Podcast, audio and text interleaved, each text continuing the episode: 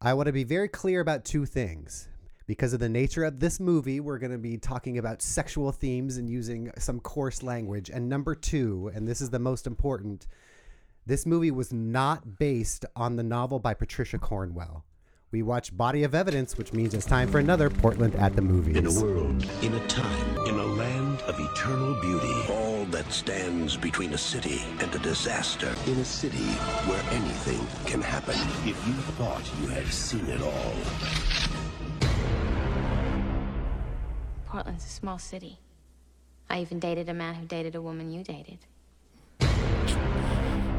Hello and welcome to another episode of Portland at the Movies. My name is Todd Workoven and I am joined, as always, by Mark Middleton. How are you, Mark? I'm doing really well. Just a, a few weekends in a row of uh, full Madonna immersion. That's right. Awesome. That's right. And and I love the all the candles you set up. Oh, Uh, and and we are joined, of course, uh, by Brian the Unipiper Kidd. How are you, Brian? I'm good, and you know, despite my best efforts, it looks like I was unable to escape Madonna Madness 2024. yes, that is right. Uh, last week, Mark and I went up to Seattle to see uh, the Madonna uh, tour that's going around, the Celebration Tour, um, which was an amazing tour. Brian, you were originally supposed to go uh, with me to that, and so you missed out on that. And instead, instead of seeing the best Madonna has to offer, you have seen one of the worst things Madonna has to offer, uh, and that is this uh, the movie Body of Evidence. Um, I mentioned in that intro that this movie is not based on the novel by Patricia Cornwell. And the, the reason why that's, I'll explain why that joke is hilarious. But on the poster, which I didn't bring with me, Brian, you gave me a, a, a copy of the poster for this movie a long time ago. I And- did. Yes, yeah, I don't know where you found it, but it's a giant, a giant body of evidence poster that I had tucked away somewhere. And at the Wow. bottom, like underneath all the production credits and all the people's names in big bold letters, is not based on the novel by Patricia Cornwell. And that has always stuck out to me because never before or since have I ever seen, I've seen plenty that are like based on the novel, but none that have specifically stated. And that's because uh, Patricia Cornwell, who is a popular uh, mystery writer, I believe, um, got wind of this movie and was like, uh, no. So it was they were contractually obligated to add, not based on the novel by Patricia Cornwell in in their marketing material. Um, and so yeah, when we saw Madonna last week, it was a um, a celebration, the celebration tour of her 40 years in show business. Um, and there was lots of video retrospectives, lots of different looks that all the different people had from her year over the years. And you know what? I don't think I saw one Reference to body. of one reference to body of evidence. there was not a beret. There was a beret, but it was for a, it was for a different era of Madonna. Um, yeah, so Body of Evidence, which came out at the time, this movie uh, needs a little bit of context because uh, this came out in January of when all the good movies come out in January of 1993. And so a couple months prior, in October of 92, Madonna had released her sex book. And the day after the sex book, she released her album Erotica. And it was like, even building up to that, like the world was engulfed Taylor Swift, Kelce style in this crazy project that Madonna has going. So the producers of this movie, this movie went into production, I think, in early '92, right, like a week after Body, uh, Basic Instinct came out. So it wasn't a copy, but obviously there was there was love in the air. Trying to capture Was- that, Yeah. that energy. Was this her first uh, feature film role? No. Madonna's no, this is like her Fourth. 14. Yeah, so she was in Desperately Seeking Susan, which was kind of a breakout role. She kind of played a, a street urchiny version of herself in that. She was uh, the second bill because Ro- uh, Rosanna Arquette is the main character in that movie. Then she was in Who's That Girl with Sean Penn, which was a huge flop. And honestly, if you think this movie is bad, that is one of the worst things I have ever seen. Uh, is oh and Madonna or Madonna Mark's got the uh, the movie playing on the screen and so we just got got to see a lot of Madonna boob. there's there's a lot of flopping uh, flopping on old men up here going on. Um, and then she was in uh, Who's That Girl which depending on who you ask some people love that movie lots of people hate it um, but it was a that was an enormous flop too. Um, but then she did Dick Tracy, which she played just a supporting role of uh, Breathless Mahoney, Brian, which you got me the action figure I remember that one. of Breathless Mahoney, which she was good in because she had a small part. It was very campy. It was very she was a you know a, a 1930s cabaret singer type person and got to play up on that. Um, and then this was her next big thing after after that was Body of Evidence, um, and did not go well. Uh, Gene S- Siskel and Ebert. Um, uh oh, we're getting a. I'm getting a time uh, left. Uh, um, I'll just let that go. I, there's a timer going on my Zoom all of a sudden, and I don't know if that's because I did something wrong. For an unlimited upgrade Zoom. Uh oh, is Zoom gonna? Zoom is trying to prevent us from. We're have a- sorry. Are you trying to discuss the movie Body of Evidence? and it it self destructs. Um, so yeah, this movie came out was was pilloried by pretty much everyone. Um, at that point, Madonna was already getting just the crap beaten out of her by the world because of the album and the uh, the book that came out, and so nobody wanted this, and it was a an awkward gap of time to then come back with this, and so it was it was all all uh, just kind of a disastrous thing, but kind of in retrospect, um, this movie and this movie has been covered by a couple different. How did this get made? Uh, did this a couple years ago, and they made a point that I kind of always thought of too is that this is a hair's breadth away from being a decent movie but they're just getting lots of the basic things no uh, no pun intended i think wrong about this one of them being the tone i think of it because there are a lot of incredibly good actors in this this is like willem dafoe is in this joe mantegna anne archer julianne moore uh, Frank Langella shows up for a while.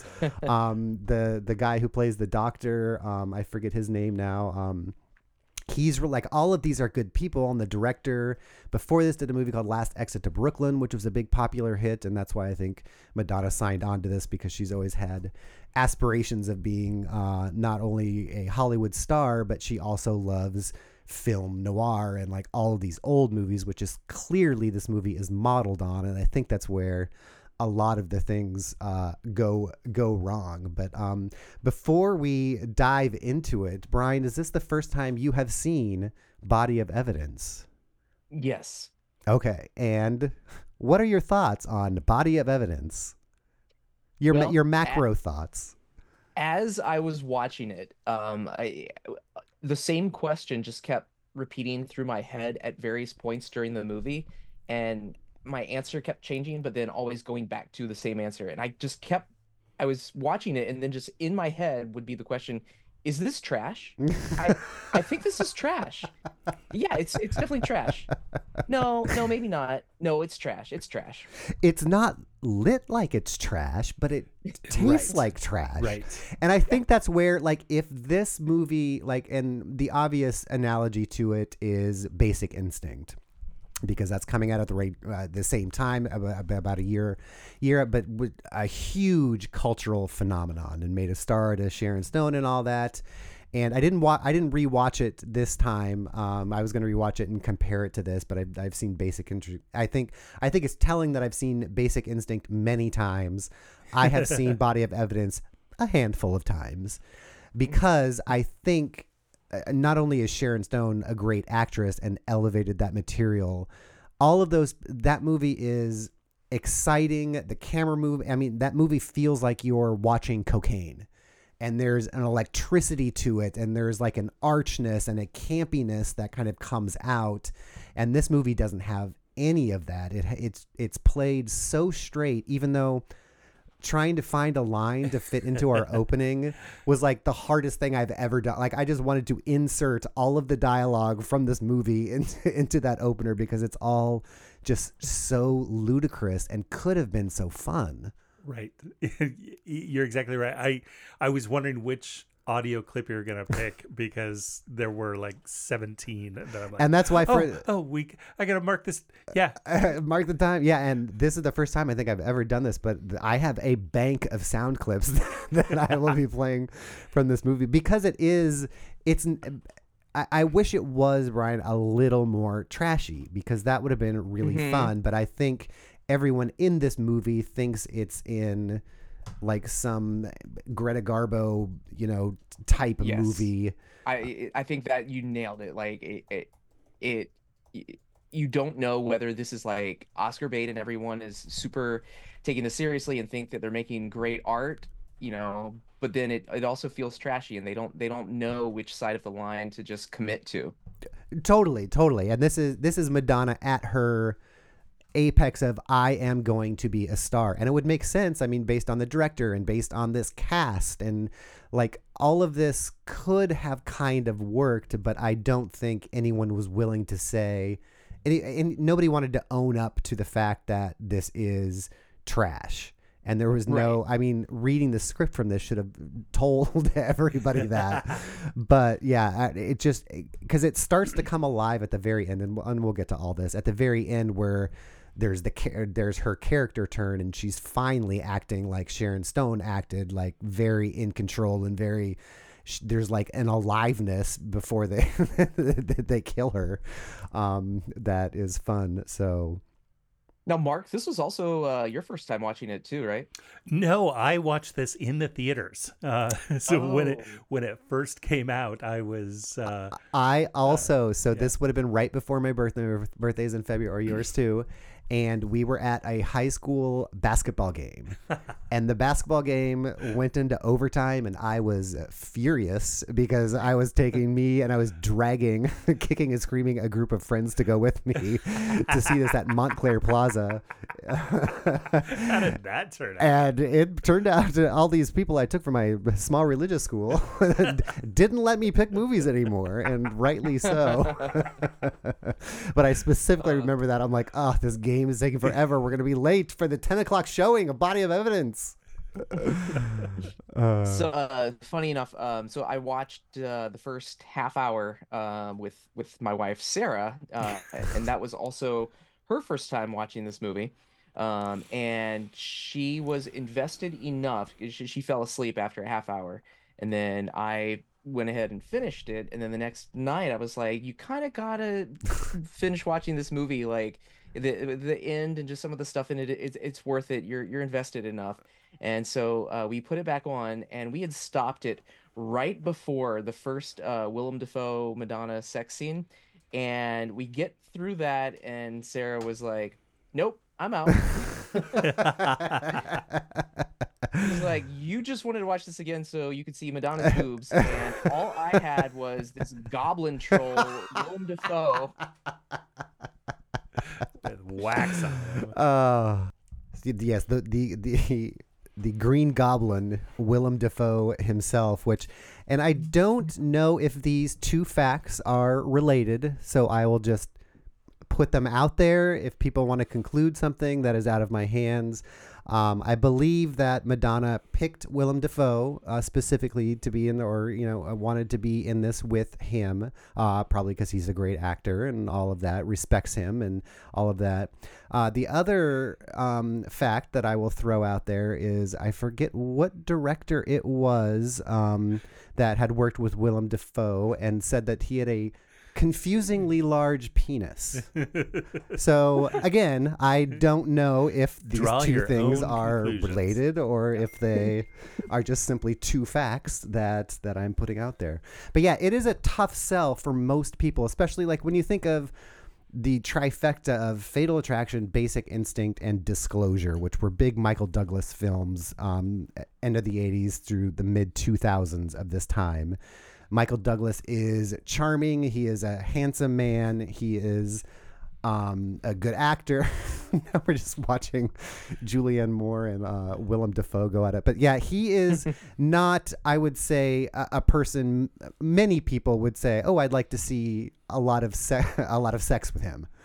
Uh, I could be wrong, of course, but it yeah, it is an unusual choice to uh, uh, of an actor to uh, do for this. Um, but let's let's dig into this. Uh, this is from the cinematographer of The Shining, which I found fascinating. Oh wow! Uh, and the director, like I said, last Uli Edel is the director. Last Exit to Brooklyn, he did an episode of Twin Peaks, and later on, after Basic Instinct, did Little Vampires with uh, Jonathan Lipnicki of Jerry Maguire fame. So Well, I, I felt that cinematography was fantastic. uh, the the court scenes and everything. It, nothing was realistic. It was all cinema, cine, cinema, cinematographic. Yeah, it was beautiful. It was beautiful to look at, but I think, especially in again, not in comparison to Basic Instinct, which just had this electric Mm. vibe to it. There was movement. There's not a lot of camera movement. There's not a lot of. It all looks really wonderful. It's Yeah. composed really well, and it's got that noir, like classic courtroom lighting of the blaring. so much mist and fog in every single room. more so than the actual Madonna concert that we went to that filled when, the air with. like when they go into the medicine shop, you know, and it's it's dark and moody and streams of light coming in. It's because they were burning sage in there. Right. Um, so yeah, uh, does anyone who who I guess I was going to say describe this movie, but there is a point where there is a 12 year old child in this that is um, He's a good-looking guy. he's a good looking kid. Uh, basically asks Willem Dafoe, "Can you really screw someone to death?" And that is basically uh, this movie is. So, so the truncated version, the shortened version. Yeah. Uh, so I, I got a three paragraph version. It said for it to shorten it down. Hi, I'm Rebecca Carlson. My life turned upside down when my wealthy lover died, and I was accused of murdering him for our passionate love, exploiting his heart condition. Enter my lawyer, Frank Delaney. Our relationship blurs lines, complicates my trial, which spirals into a saga of desire, betrayal, and a quest for truth. Was I manipulate? Was I a manipulative lover, or just caught in a deadly game of greed? Body of evidence is my story, a thrilling dive into the complexities of love and the shadows of human desire. It's my story," said Rebecca Carlson. I fuck. It's fu- it's funny because there uh, I found a clip on on YouTube of a press conference in Portland uh, with Madonna and Willem Dafoe and I believe the director. And it was super awkward. Uh, a because at the end, uh, somebody tried to present Madonna with. Oh yeah, Brian's holding it up. Uh, did you find a hard cover or a, a printed piece of that? That isn't a book. Pediacentric, of course.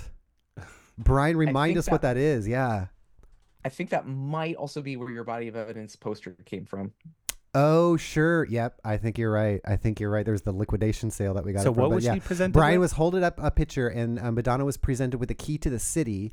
the key to the city was clad in uh, garter belts, Awesome. and I can't tell what else is on there, but like chains and stuff like that. Well, Probably nipple clamps. Here, I'll just I'll just read the blurb from the book. It said, um, strangely enough, before the movie began shooting around the city, Madonna was gifted a key to the city in a ceremony crafted by Commissioner Lindberg.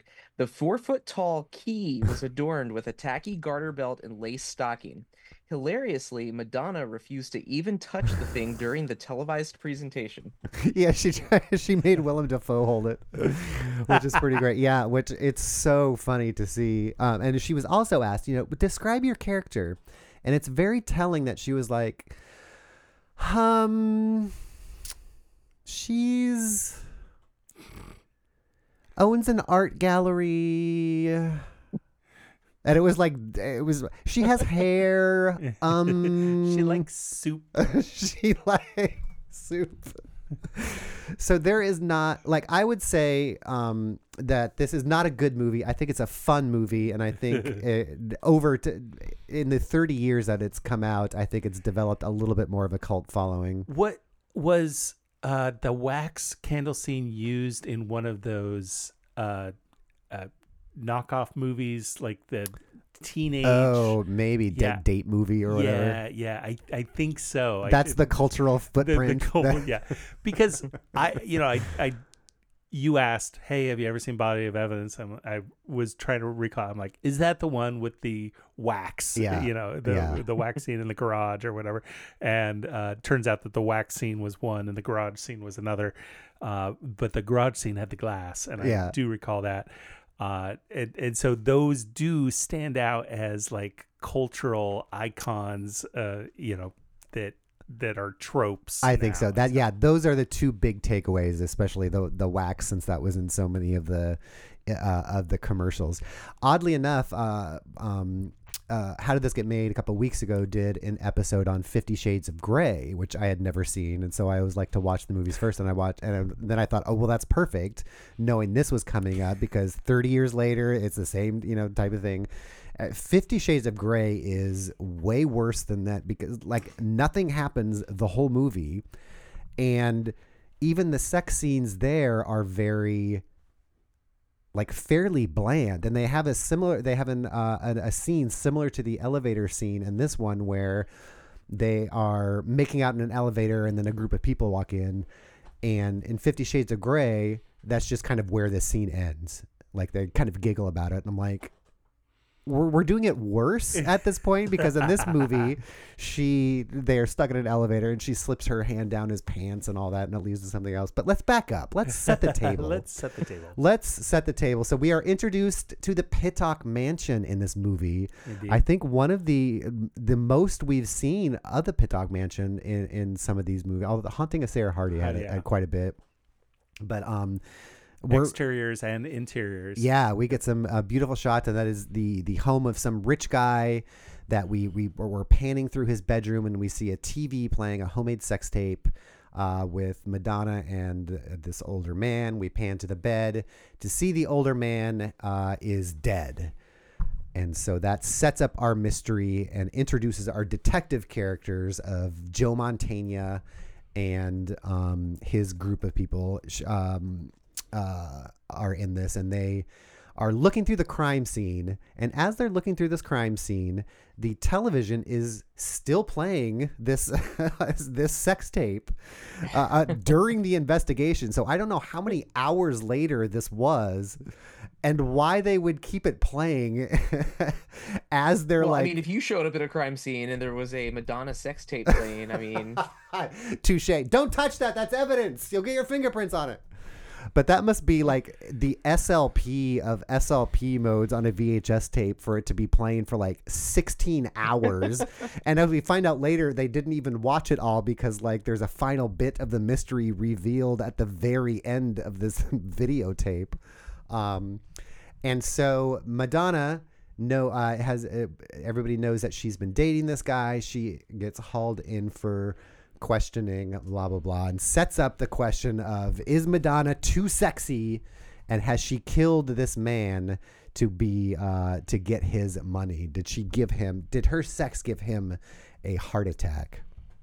So, oh, Richard Ro- Richard Riehle is in this movie too. He's the jump to conclusions guy who's in everything, but he was in Office Space. He's the jump to conclusions guy, but he's one of the Oh, huh. he's one of the detec- the detectives in this. Oh, right. Yeah, funny. Um, I'm a people person.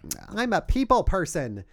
Um, we have there's a couple great locations in here too, so we'll kind of uh, get those. We have Pittock Mansion, we have Lone Fir Cemetery, we have some great bridge shots, we have some restaurants. Where else do we have? So we have a floating house that used to be yes, It used to be up, uh, uh, was located in the Sellwood Riverfront Park, but now is located at the Yacht Club at Oaks Park.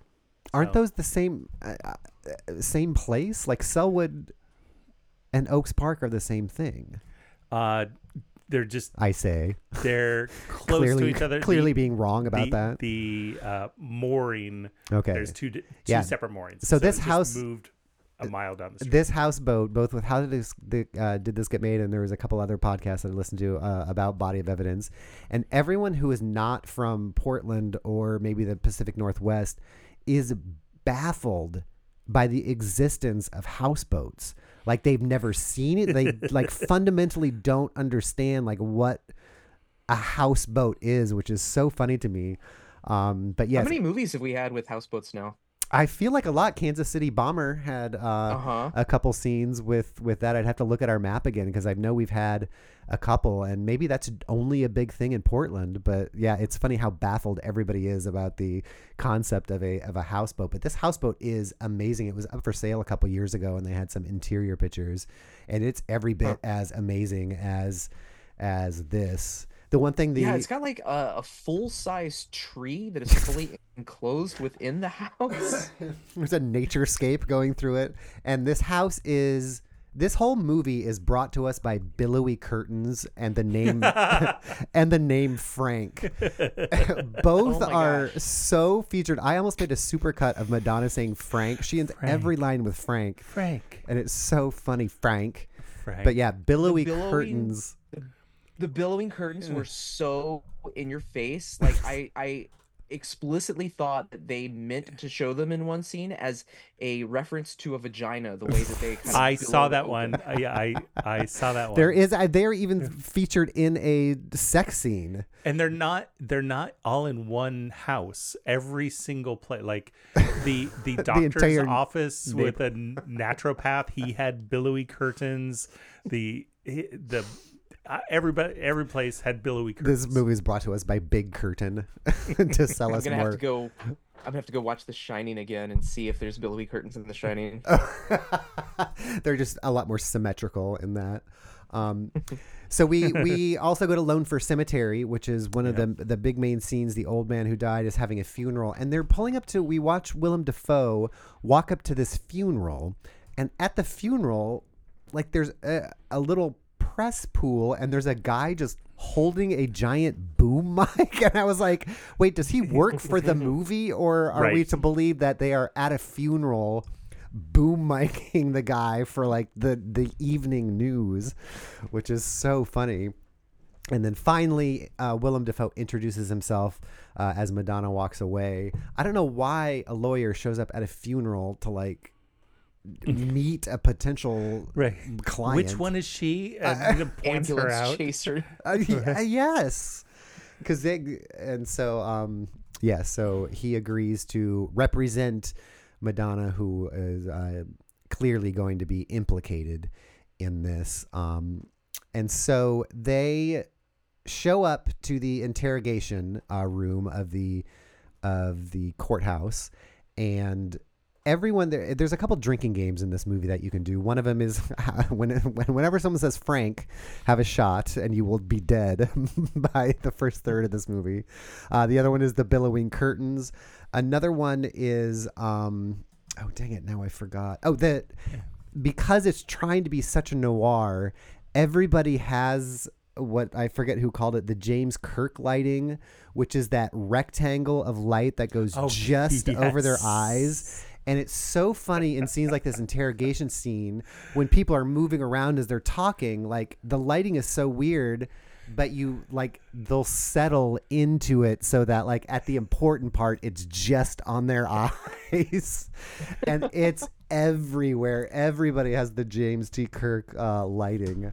Um, but even this scene, like when when uh, Joe Mantegna and his companions are questioning Madonna about her relationship with the old man, did they ever do drugs? Blah blah blah.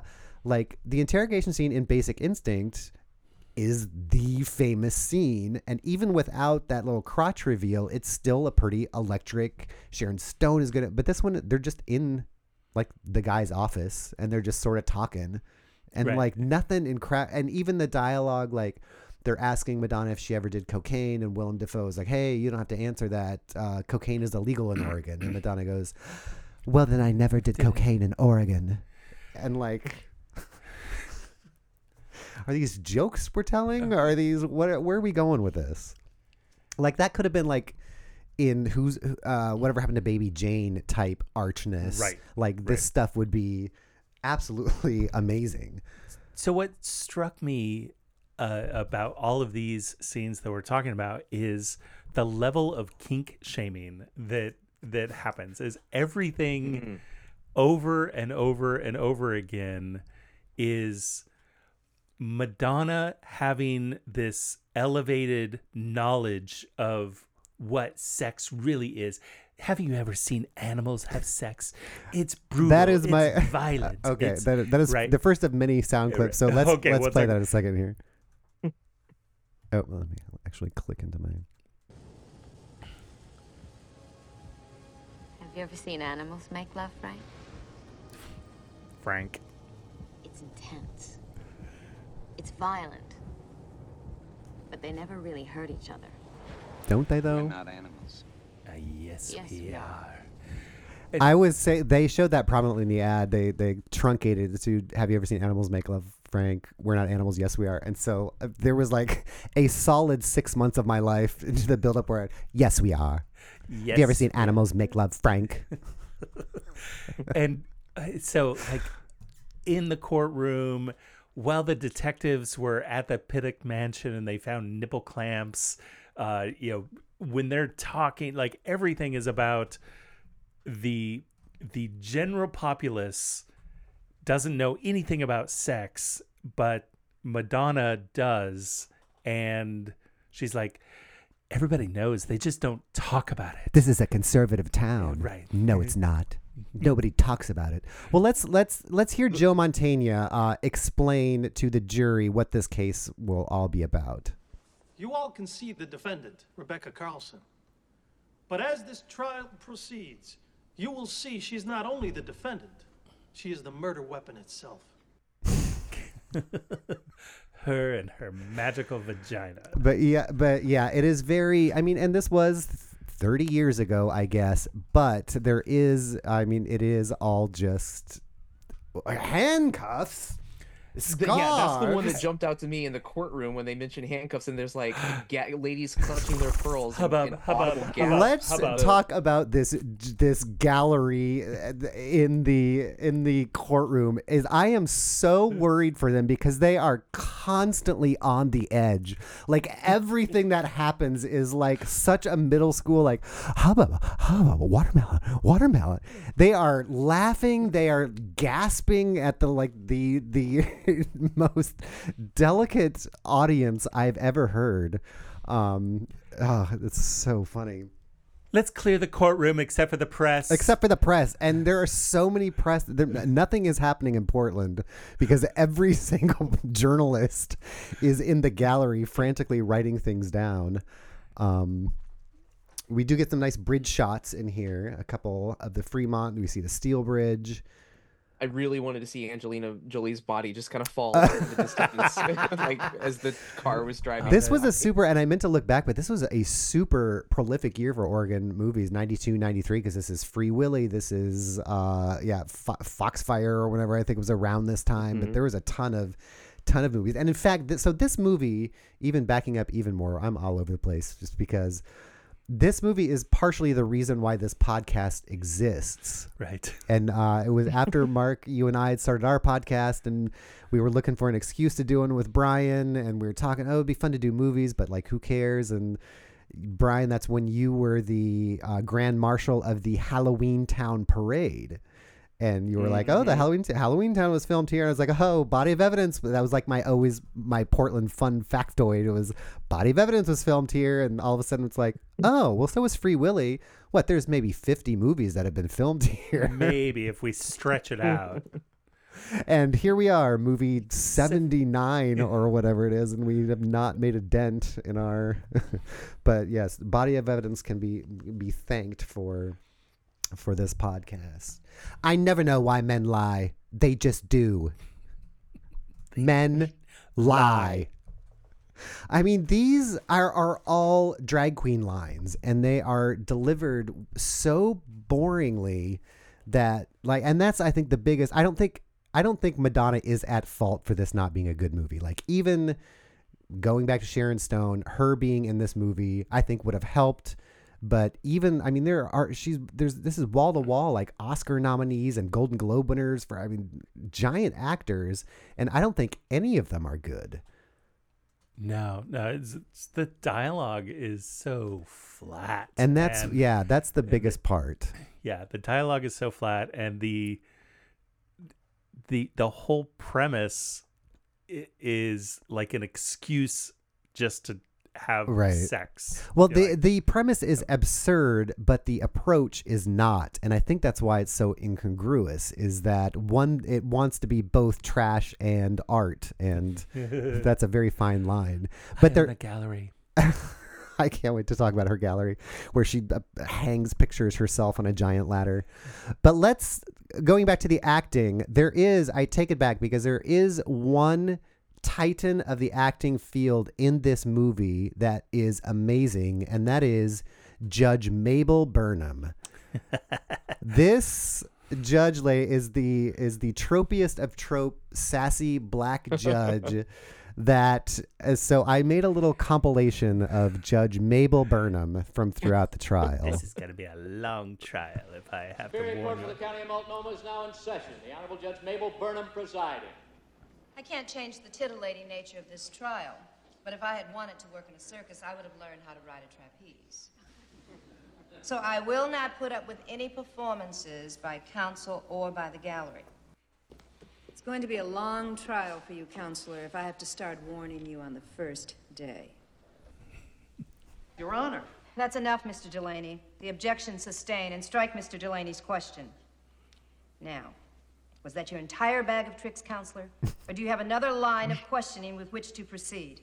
Do you think you're capable of just answering the questions put to you? Dr. Paley, you're still under oath here. Take it seriously. That's how they uh, swear Do everyone you know Rebecca Carlson? Yes. Did you, in fact, date Miss in. Uh, Carlson? this is just like gallery noise. Yes, we dated. Keep your rude mouth shut or get out of my courtroom. this is the only time I'm going to ask nicely. There's there's another time too that I must have, have not cut out, but she's like, "You've opened this can of worms, and now they're crawling everywhere. So I'm gonna whatever something about a can of worms. Now they're crawling all over you. yes. so You she can't have it both ways. She you can't have it both ways. So she is she is great in this movie, and she brings some um, uh, spark spark to it. There's a really weird part Did where look- yeah, go ahead, Brian. I- was gonna ask if you looked uh looked up to see if she was in anything else interesting. I didn't. I did hear on one of the other podcasts that she is an acting coach. So maybe she could have Oh. she could have helped Madonna. Although I believe the other thing about this movie is Madonna's uh, acting coach quit because she said "Ah, she acts like she knows everything. So that could also be part of the problem. Um, so her yes, Madonna's character Rebecca Carlson owns an art gallery, and I don't remember really seeing any art in her art gallery. She was on the giant ladder, unless the giant ladder is the art, and she just climbs up and down it all day as a as a performance art piece. You lied to me. um, but that is pretty much her only her only character trait is she has sex really hard and she owns a gallery and she wears beret she wears muted colors and a lot of berets um, and she as the trial is going by it is found out that the old man died from a cocaine overdose uh, which they uh, trace back to uh, Madonna because um, the old man's secretary, who is played by Anne Archer, um, walks into the crime scene at the very beginning of the movie and just said, "She did it," or whatever. And then she murdered she him. murdered him, and she just like walks away. Um, There's your first witness. and so um, she says, "Oh, I saw Madonna doing cocaine," and so Madonna brings Willem Dafoe to the Chinese herbalist shop. Which where did you say the location was, Mark? Third and Davis across the street from Darcelle's. Oh, okay. Uh, and which is yeah, she has the uh, guy there show her the medication, which is a white powder aspirin substitute for cramps. Um, don't you believe me, Frank?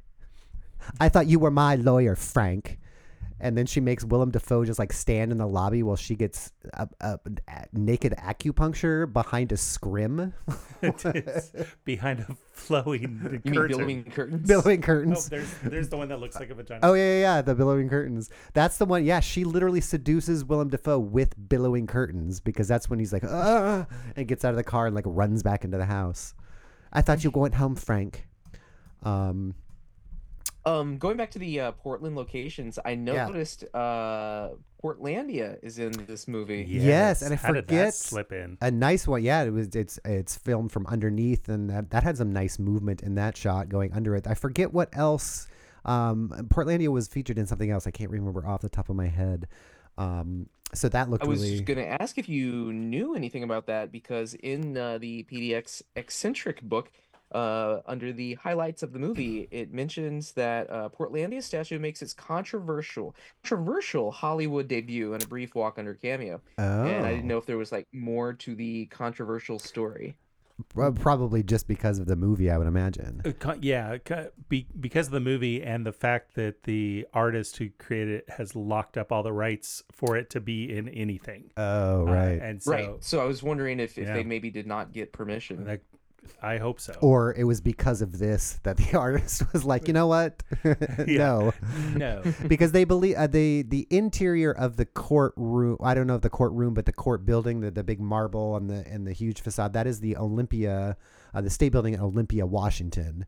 And there was some controversy around that too about filming that ki- this kind of movie um, uh, there, which apparently they did just fine with. Um, that that threw me for a loop because it was like Portland, Portland, Portland, and then like the Washington State Capitol, which looks nothing like It is yeah anything huge in comparison. The the customs Yeah. house features features prominently too, as at one point Madonna is ushered uh, out of that into an away. That and I The couldn't figure out because she's arrested uh, after her interrogation. She gets up to leave, and they surprise arrest her, Frank, and then um like. Four seconds later, she is walking out the front door with Frank. So I'm not. Justice is fast in this movie because, like, she's accused and then I'm, get- I'm immediately. gonna get you, I'm gonna get you out uh, right right away, Rebecca. And you know, so he posted a posted bail. Yeah, yeah. So um so that was neat to see right down right down from where we used to work. Um so then um Madonna and Willem Dafoe start getting to know each other a little bit better as we and blurring lines and blurring lines as we're watching them make out on the stairs right now. And and um, Willem Dafoe wants to get to the bottom of the story. Why why is Madonna so kinky with all of her kinks and and kinkiness? And during dinner, Madonna tells this story. When I was a kid, I, I liked to steal strawberries. I'd sneak into the neighbor's yard at the end of the street. And I remember they had a big fence. And I'd always scrape my knees climbing over it. And then on the other side, they had these wild rose bushes. And the thorns would dig into my legs and cut my thighs when I slid down. But the strawberries always tasted so sweet. Because of how much it hurt to get them. Thanks, Willem. Yeah. And then Willem uh, asked uh, her to look around the room to see, well, who else? How do you know who else is into this stuff? And she she's, oh, I just know Frank. And so she, uh, Frank asks her to look around the restaurant. Look around. You want me to look around the room and tell you if there's someone here that has the same taste that I do? That's right. Okay.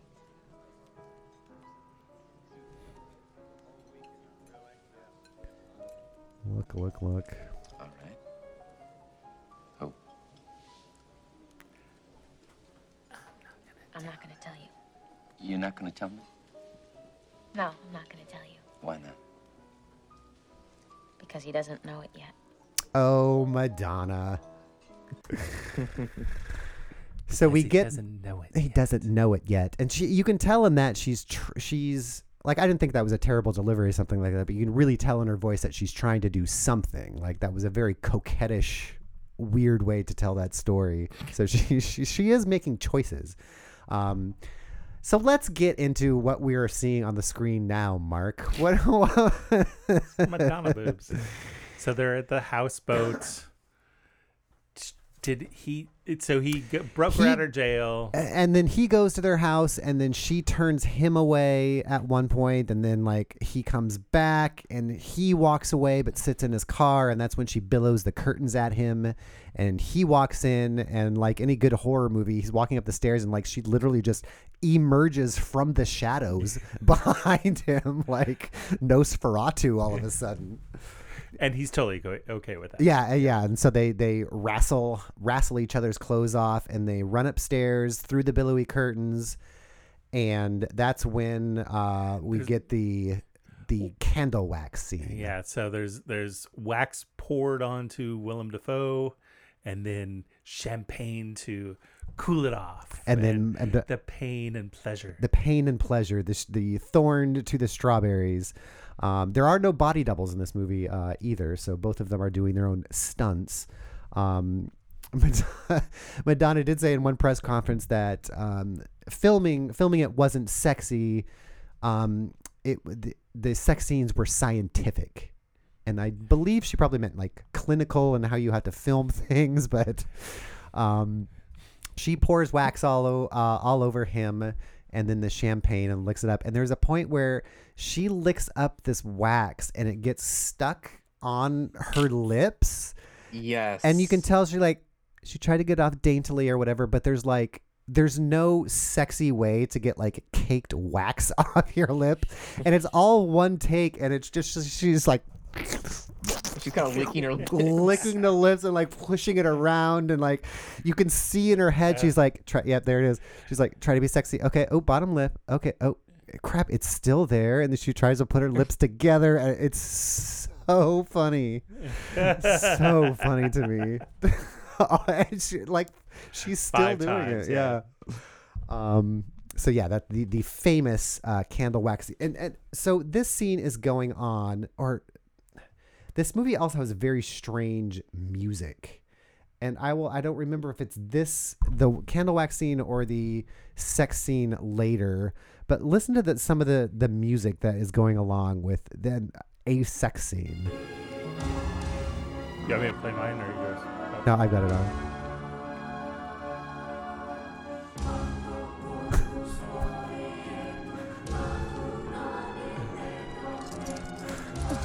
They just use the eyes wide shut soundtrack.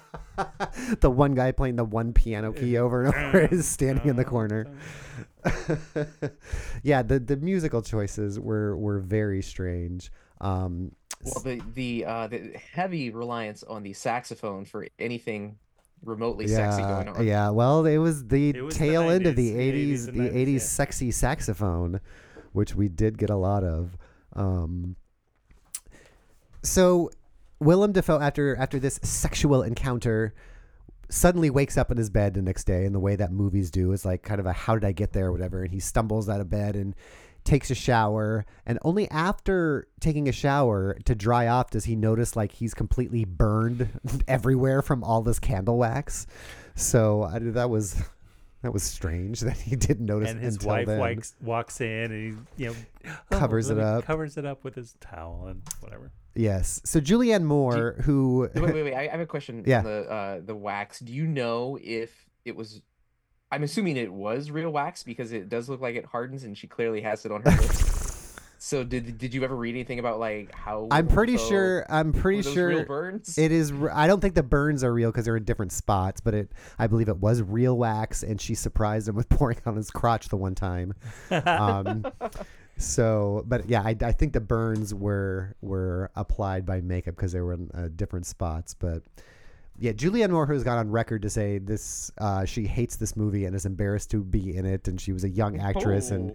she's got a sex scene with Will. So she's married to Willem Dafoe, and we they they have a sex scene towards the beginning that I kind of wished it would have either been Julianne Moore wasn't having sex with him, or if it was like boring, or if it was something like. But it seemed. I mean, it wasn't like crazy sex, but it seemed there. And even she's like, "Oh, you're great when you have a case or whatever." Yeah, Right, they should have made it. I, I I agree. They should have made it like really bland sex to co- you know contrast. Well, it it was showing that he was fully titillated by Madonna. Is the first sex that they had after he had Oh. engaged with Madonna and learned about her titillating stuff. Right. Oh, Okay. Now now, he- and see, that would make sense, too. I just- I've unlocked this superpower. I just wish Julianne Moore wouldn't have said the like, "Oh, you're great when you have a case," because that like establishes a pattern of like not right. having a this problem. has all happened whatever. before, or Mm. like, well, what happened? It would have been much better if it was like, wow, this. you know, Where did this is that a- come from? This is a new you. Yeah, yeah, a new you would have been great. Um, let's listen to. Um, oh, so uh, eventually, Julianne Moore, who works in a restaurant, um, and so Julianne Moore and Willem Dafoe are married, and they have a like a 12 year old child that I believe is Julianne Moore's from a previous marriage, but it's never mentioned or brought up. But it's clear that Willem Dafoe is not like the the birth father to this Why do you say that? child. I forget. It's established when they're having dinner. Yeah, I vaguely And like one one time the boy was over at like oh he's at dad's house or whatever Oh, or something like that. Um, but yeah, she Julianne Moore works at a very busy restaurant where I'm not quite sure what her job is, bumping into people in a tizzy because she uh, suspects and knows that Madonna and Willem Dafoe are having sex. She called here, Frank. I knew it from her voice. And then so she starts to question. Um, here's her questioning Frank about what's going on. What did she do to you, Frank? How did you get those marks on your chest? What what are they? Bites. What are they? Bites? What happened to your back? I thought we were happy. Oh, Julianne Moore, you weren't happy, I guess. So yeah, everybody th- everybody guesses wrong. Like those don't look like bite marks. Burn marks and bite marks don't look the same. Oh. Nor would my guess in seeing on somebody's scratches on somebody's bedpost think to say, "Oh, it looks like they had ch- had them chewing on the wood." I'm like, Yeah. what? uh, What? what? Immediately, I thought handcuffs, and, and that was. I know. was Well, uh, the only reason Joe Mantegna knows is because he's from L.A. He's from LA. How did you know that those were nipple clamps? Well, he is from L.A. King shame. kink shame. Um, then we start getting a, a cavalcade of other um, other uh, people. So the court, the the trial has started. They talk to Anne Archer, the secretary. They talk to a doctor about the old man's heart condition and isn't it possible, sir, that she screwed him to death or however they're saying it. Um, and then we get Frank Langella. And I forget now. I know Frank Langella and Madonna used to be dating because it's come out now that Madonna has a thing for dating old people with heart conditions And big bank accounts. and big bank accounts. Yeah, Am I supposed to tell you every person I've slept with, Frank? No, just the ones with heart conditions and big bank accounts are old. How dare you? Yeah, so um, I'm, I'm no legal scholar or attorney, but it seems like over and over again, there's surprise evidence and surprise witnesses. Literally, like, no, he's right there in the in in the gallery, like he's There are- he's on row two. There are no Uh, rules like, to this courtroom. there are like people are entering dramatically from the back, like as if it's the stage entrances that they're making. Julianne Moore shows up for some reason, and I'm like, why is she here? Like, Right. does she go to every trial her husband is? this this evidence has has n- not been brought to the prosecution. Well, it's really important, and he was on vacation. I'll allow it. I'll allow it. Tread carefully, counselor. so yes, they bring up Frank Langella to uh, talk about uh, how he used to date Madonna and what's been going on or what went on with him. He had a heart condition too. Uh, so here's Frank Langella on the stand, and just gird yourself a little bit. I won't let you go into this blind, but just like, And just re- re- remember that this is Skeletor we're talking about. how dare we put Skeletor in this movie? so here is here's Skeletor on the stand. Mr. Roston, I know this is difficult for you, but it is important. Please tell the court.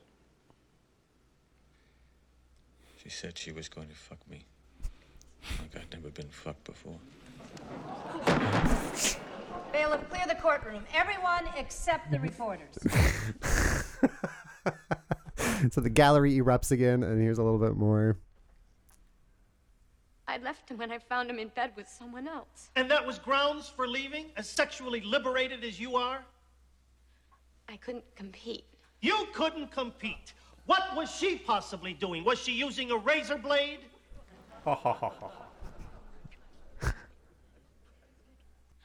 He was in bed with another man. Kink shame. Kings, So yes. It's all king It's the shame all the 90s. time. I never knew that about him. I felt betrayed. I couldn't handle it, so I left. And it was easier for him to think that I left because of the money, but I left because I couldn't stay. But wait. Mr. Roston isn't here to defend himself. You can say anything you want about him. Yes, he is. So yes, for some reason Frank Langella has Ask him yourself. has attended court that day for some reason is just sitting in the back row and simply stands up and walks out of the courtroom in shame. After he kind of nods. He's like, yeah, "Yep, yep. you got that, me." That was it. I'm here. I'm a homo. I do like though how it wasn't I felt like at that point it wasn't Madonna throwing him under the bus. I felt like she was trying she kept getting pressed to out him. She tried to say no, we broke up. No, I had to leave or whatever. And so but yeah, it's such a it's so out of left field and so and then never he walks out of the courtroom and marries Whoopi Goldberg or whatever Frank Langella was doing at this time period. So that was yeah, that was super strange, and we hear all the hubbubs again. Um, then Uh, oh yeah, go ahead. I was gonna um, go back for a minute to the the restaurant that Julianne Moore uh, runs. Yeah. Um, do we know what restaurant that is? I I think Um, it's like the Bijou, the old Bijou down in um not near old kind of nearish old town. Yeah. Yeah. over Okay. by, uh, So- but It looked like it had a vaguely Greek theme with the paintings, and I I don't know.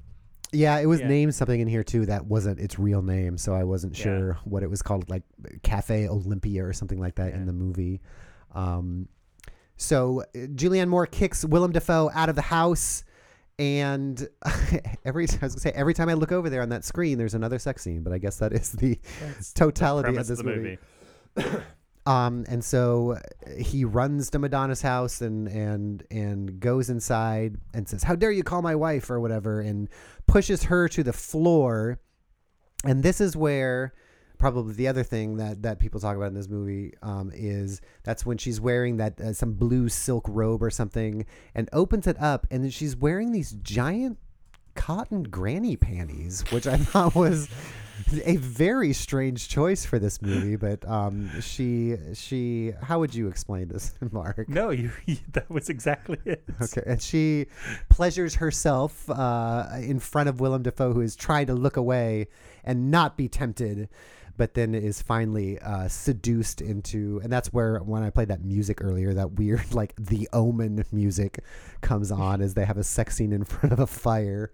Um, and then we go where we just kind of keep going back and forth into court, um, and um, that's when they find at the very end of that VHS tape that we saw at the beginning is a scene of Anne Archer, the secretary, kind of romping around the dead guy's uh, bedroom before he died naked, implying that they were having uh, an affair. And so now everybody in the courtroom thinks that Anne Archer, who I, I know by name, I don't know what other movie she's been in, but I know she's a very well regarded actress. But even her in this movie is terrible. I thought how she was the way she she was speaking under her breath and trying to just it, very very strange. Um, so now it looks like Anne Archer did it because the old man left Madonna eight million dollars and bumped Anne Archer down to like ten thousand dollars. So now Anne Archer has a has a motive, and so they are coming out of court one day and they get in an elevator. Um, a bunch of other people get in an elevator. Madonna unzips Willem Dafoe's pants and, and sticks her hand in there. And they go to parking. I'm curious about what parking structure this is. We'll have to go visit the body of evidence parking structure in Portland and go to P4, where they get out and uh, Madonna climbs on top of the car, on top of a ca- parked car, uh, breaks out a light with her heel. And then, Brian, why don't you take this one? okay, i- i- yes, the elevator. Well, first of all, uh, I have a question about the elevator. Yeah. Um, Willem Dafoe requests P three. I'm assuming because maybe they parked on P three. Okay. Right. And when they get to P three, so Madonna, that's when she's reaching her hand into his pants. Mhm. And then Madonna says P four. Is that Ooh, just because they wanted um, more time in the elevator?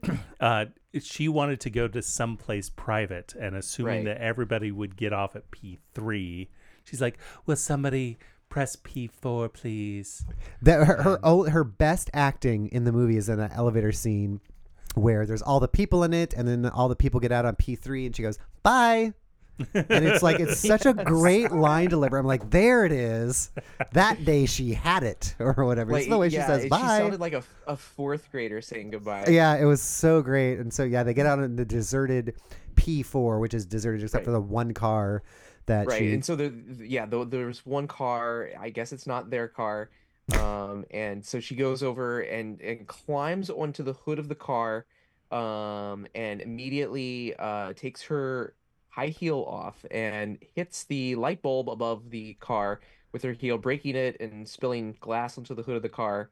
Um and then she kind of lifts her dress up uh and Willem Dafoe starts fondling her. And then uh, she lays Willem Dafoe down on the hood of the car on in his shirt on the glass. Yeah, and, she you climbs up on top of the car and then climbs up on top of Willem Dafoe's shoulders.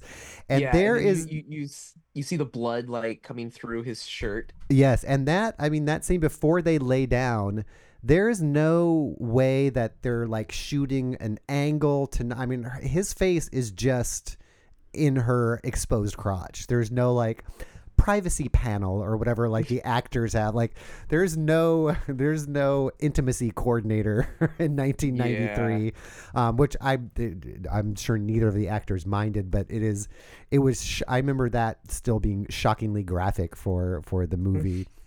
But yeah lays him Yeah, down and has him cut what are those are those bite maybe that's what she thought the bite marks were were was all the glass on his back um so the court is coming to the uh, a- head. The the trial is almost over, and Madonna is concerned that the jury isn't going to uh, take kindly to her. And this is this is her little line about what people think about her. But I know how their minds work. The women hate me. They think I'm a whore. And the men see a cold, heartless bitch they can pay back for every chick that's ever blown them off in a bar. You have an inflated opinion of yourself. I have to testify. No. Frank. Frank. Frank. that that was just the cue to, to end the scene is whenever somebody said Frank and cut. We've got we got the Frank quota in. Um, so it's the last day of the trial, and we see Madonna in the bathroom of the courtroom. She's touching up her makeup.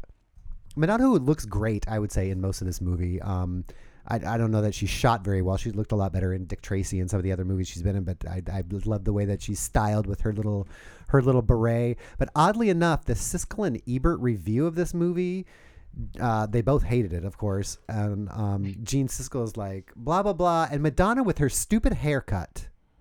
And I'm like, what? What?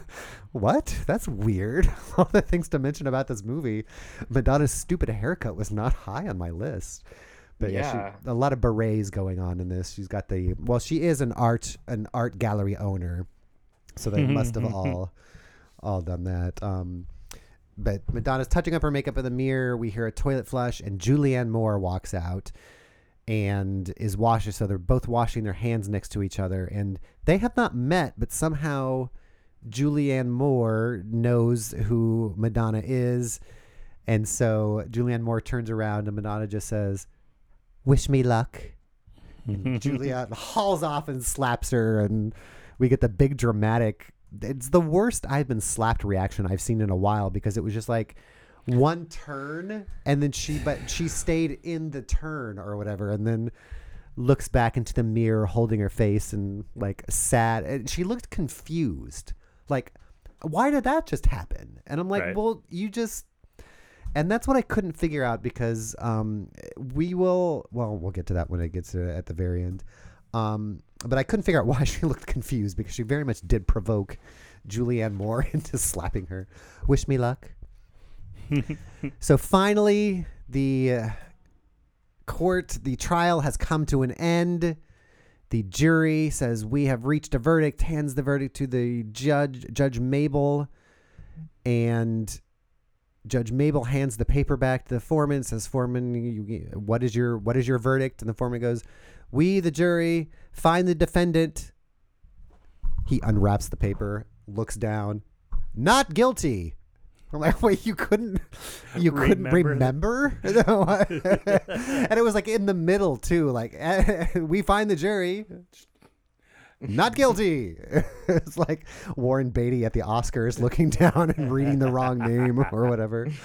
Um, so she gets off, so to speak, uh, found not guilty, and immediately, as everybody's standing up and clearing the courtroom, she leans over to Willem Dafoe and says, "Uh, "Great job, you almost convinced me." And walks out, and I was like, "Keep it under your hat for a little bit. You know what? Seriously. Just let the let things calm That's- down a bit." Yeah, that's like uh, uh, you know, a James Bond villain um, going over his plan. And, exactly. It's the bad villain exposition at the end of the movie version. So the next, uh, it cuts away. Then we get um, Willem Dafoe going to Madonna's houseboat one last time as uh, Willem Dafoe walks in. He realizes that Madonna is talking to this one random doctor that had testified. Um, they had been working together all along to make it to, to throw the case. Now Madonna can't be tried again because it will be double jeopardy and um, blah blah blah. So Frank bursts in. Um, all of this, this whole last scene, is a reshoot. About two weeks before the movie uh, finished filming, they changed it. Madonna was not supposed to die in the end of this movie. She was supposed to get away with it, uh, but they changed it, which is another reason she hates this movie because she's like, well, the whores always have to die, don't they? so she has this big conversation with, uh, and basically, speaking of the villain exposition, she does the whole exposition to a degree that the doctor who's in cahoots with her is like, why are you telling him all this? and she has a weird, this strangest line. He's telling us. I'm like, well, what is What what does that mean? What's happening in this scene? But then she has, I would say, when they do when they do Oscar like uh, look I look back at the Oscars and they play the like we're not in Kansas anymore. This needs to be added to the iconic quote line. So here is part of Madonna. I'm going to turn this up just so everyone can hear it extra loud. Uh, part of Madonna's exposition about her plan and what she does. I'd have given you the same goddamn defense. But you wouldn't have been as believable. Uh, if I didn't fuck you, It works. you slept with him. I don't think we ever slept, did we, Frank? Don't look so hurt, Alan. I fucked you, I fucked Andrew, I fucked Frank. That's what I do. I fuck. And it made me $8 million. I fucked you. I fucked him. I fucked Frank. That's what I do. I fuck. I mean that. How how is that not uh, like a showgirls level iconic line? That's what I do. I fuck. and I mean, uh, but that's that's the most exciting. Like that's the most vibrant the dialogue in this movie ever really gets, and I think because it can't eh, rectify with its own tone and what it is, I think that's where it mostly fails because it does want to be that sexy noir. It does want to be, but it's just so, it's just, it's, the premise is too over the top for it to be taken seriously, but it still wants to be. So, after that they the oh so they get in a they get in a tussle because the doctor who she's now implicating realizes oh now I'm screwed because everyone thinks I did it. So Madonna there's a wrestler he attacks Madonna tries to choke her.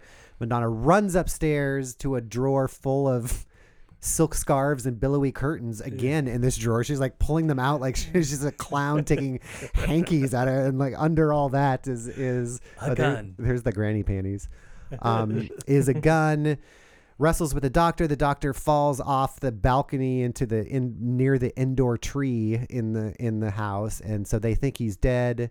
That's when Madonna herself. They cut back to her. It's such an unfortunate cut because they cut back to her scrambling, you know, trying to get away, scrambling back on on, on the ground, and her head is just covered in billowy curtain, like it's wrapped in it in a way. She's like trying to get it off, and then the doctor comes back to life and and shoots Madonna and blows her blows her out of the window into the Willamette River. Um, and she dies. And then we get a little wrap up scene. And oh, that And she was very, very Swampophilia uh, esque, uh, laying out just elegantly, She did look- perfectly laid out. she did look uh, beautiful surfacing surfacing dead in the water right there um and then we get a little wrap up scene. Her last line of the movie get me out of here frank. And then she gets blown out of a window.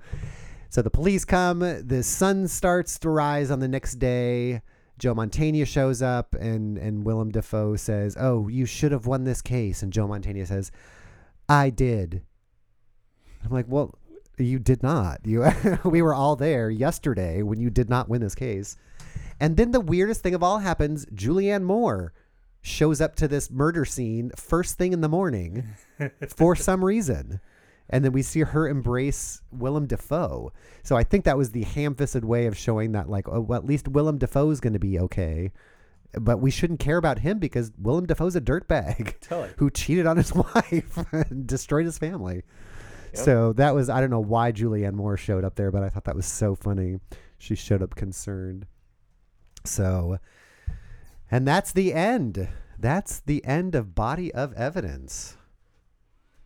How does this in the context of this show is this a good movie compared to what we are usually finding? We are heavily in the TV t- sexy TV movies. I, I, I think if you are a fan of Portland movies uh, and need the full spectrum under your belt, this has to be part of that collection.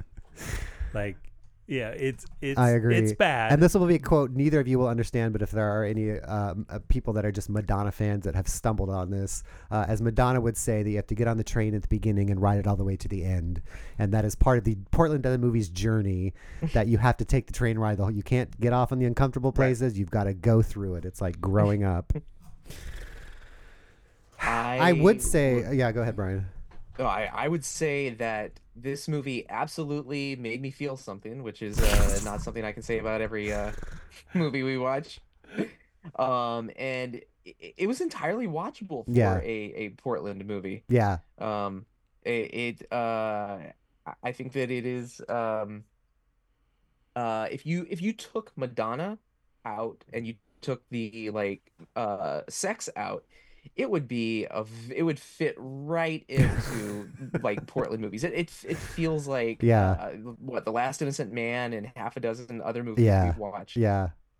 Or even this little one we watched last month with the secretary that was trying to kill the boss or whatever that movie was. One of those taut thriller. I just wish it wasn't so boring and and that it, it embraced what it was a little bit more. But yeah, it's it's thoroughly enjoyable to watch, and it's not like the best thing you'll bring on a bad movie night because it's not quite that level. But it's still like, especially in the context of this show, I would say up there as maybe this overtook what is my number one that a walk in her shoes or whatever I picked. It's right between that and Trainmaster, so that's pretty pretty high praise. Um, so yeah, I guess those are our final thoughts on. It's kind of bummed. Like this was always the episode that. Well, we'll always have body of evidence, and now we're at that point, and we no longer. This show is now completely untethered because it doesn't have the anchor of someday we'll get to body of evidence. So But you know what, Todd? We don't need it. I guess that's true. And this, uh, you can watch this movie on Tubi, I believe, Yep. where all good things are made. But it does. It has a lot of great Portland uh, um, uh, locations, and it is shot very well, if not kind of uh, boring. But so do check it out. Ah, Brian, the Unipiper Kidd. Are there any exciting things coming up in the Unipiping world? Um, let's see. Uh, depending on when you are listening to this, um, I will be at Mill Ends Park uh, this coming Friday, March 1st. Um, and we are gonna Capacity be- one. Our Capacity zero. We are going to be having um, the uh, Portland's smallest parade for the world's smallest park. Um, and uh, it is in in conjunction with a beer release for the latest in the uh, gigantic brewing um, uh, weird tastic uh, weird portland united collaboration series we're doing a beer um, for Mill Ends Park uh, and the leprechaun colony that lives there, and we're releasing it just in time for St. Patrick's Day. Oh, fun! So is the parade just one person? How do you how do Oh, you have sorry, a uh, yeah, the parade. The parade is uh, half a block. oh, okay. so the going- we're distance going is short. From the park uh, to Patty's. Okay. Uh, where we're gonna have the little release party. Because I was gonna say, I guess I guess every time you're walking alone, you're in the world's smallest parade. uh, Mark Middleton, anything coming up that you would like the people to know? Oh, uh, yeah, go ahead. Sorry, I'll get back to this. Nope. no, no. the answer is no. Mark and Todd Gas, we talk about Portland and uh, science things. Yeah, the Check last the last episode was our uh, our wrap up of uh, the Madonna concert, and the week before that was our helicopter ride. So we've had quite the adventurous um, thing. But at the very end of this movie, uh, it says, "We wish to thank the Oregon Film Commission, Giorgio Armani." I was like, well, that's the first time I've ever seen Giorgio Armani tacked on right unpunctuated right behind the Oregon Film Commission. So I don't know what outfits Giorgio Armani would have. Uh, maybe all the suits, I guess. But anyway, so yes, thank you everyone for listening. You can hear us on the Fun Employment Radio Network. I will be guest hosting uh, Fun Employment on Tuesday, so some of you might hear this, but um, if you, I guess only Fun Employment Radios would hear this a day early. So I guess you'll be hearing me tomorrow, whether or not you like it or not. So check that out. Uh, check out PortlandAtTheMovies.com for all 79 plus previous episodes, um, and we will take you out with whatever is at the end of this movie. Thank you for listening. Thank you.